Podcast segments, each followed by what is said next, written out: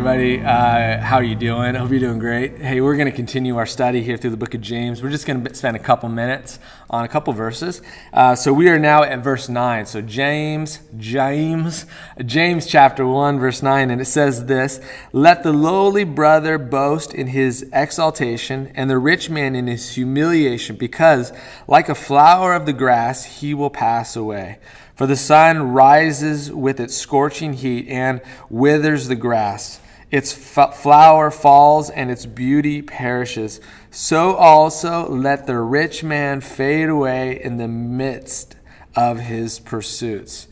Here's the real challenge, people. Uh, we live in a world where many of us are pursuing riches and fame and applause and accolades. Uh, we want people to think we're something special, and we want to acquire and get and, and hoard more and more stuff and things.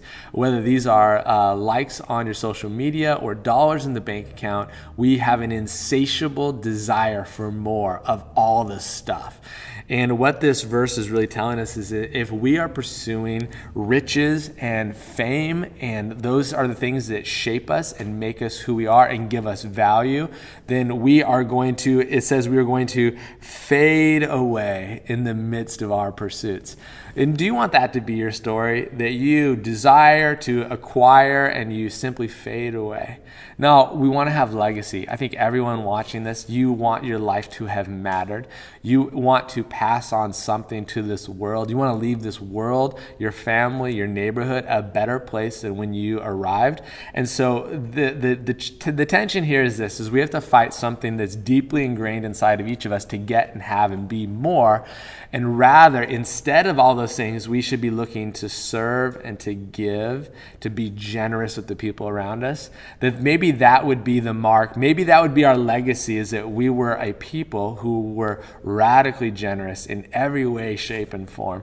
And maybe that is a better picture of who God is to the world around us, right? Um, do, do when we think of God, do we think of God as being someone who wanted wanted to get and take and receive and um, and Or, or is God giving? Is he uh, sacrificial? Um, is he generous?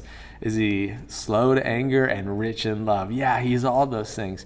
So maybe today is a good little bit of course correction. If your day is lined up with trying to get and be and acquire more and, and to move up the ladder in any shape or form, maybe today is a good day to say, man, is that really what life is all about? Is it all about all those things, or is it about leaving a legacy of generosity? And I would say that is it. And so maybe today there's a tweak uh, here or two you can do in your life so that you can leave a legacy of generosity, um, because you do not want to simply fade away in your pursuits. Um, but there is something that God wants to shape in you uh, and do through you, that you would leave a legacy of people whose eyes are fixated on Jesus and not on your accomplishments. And that would be a great legacy to live, wouldn't it? All right, hope this encourages you. You got it. You can totally do this. Have a great week, and we'll talk to you soon.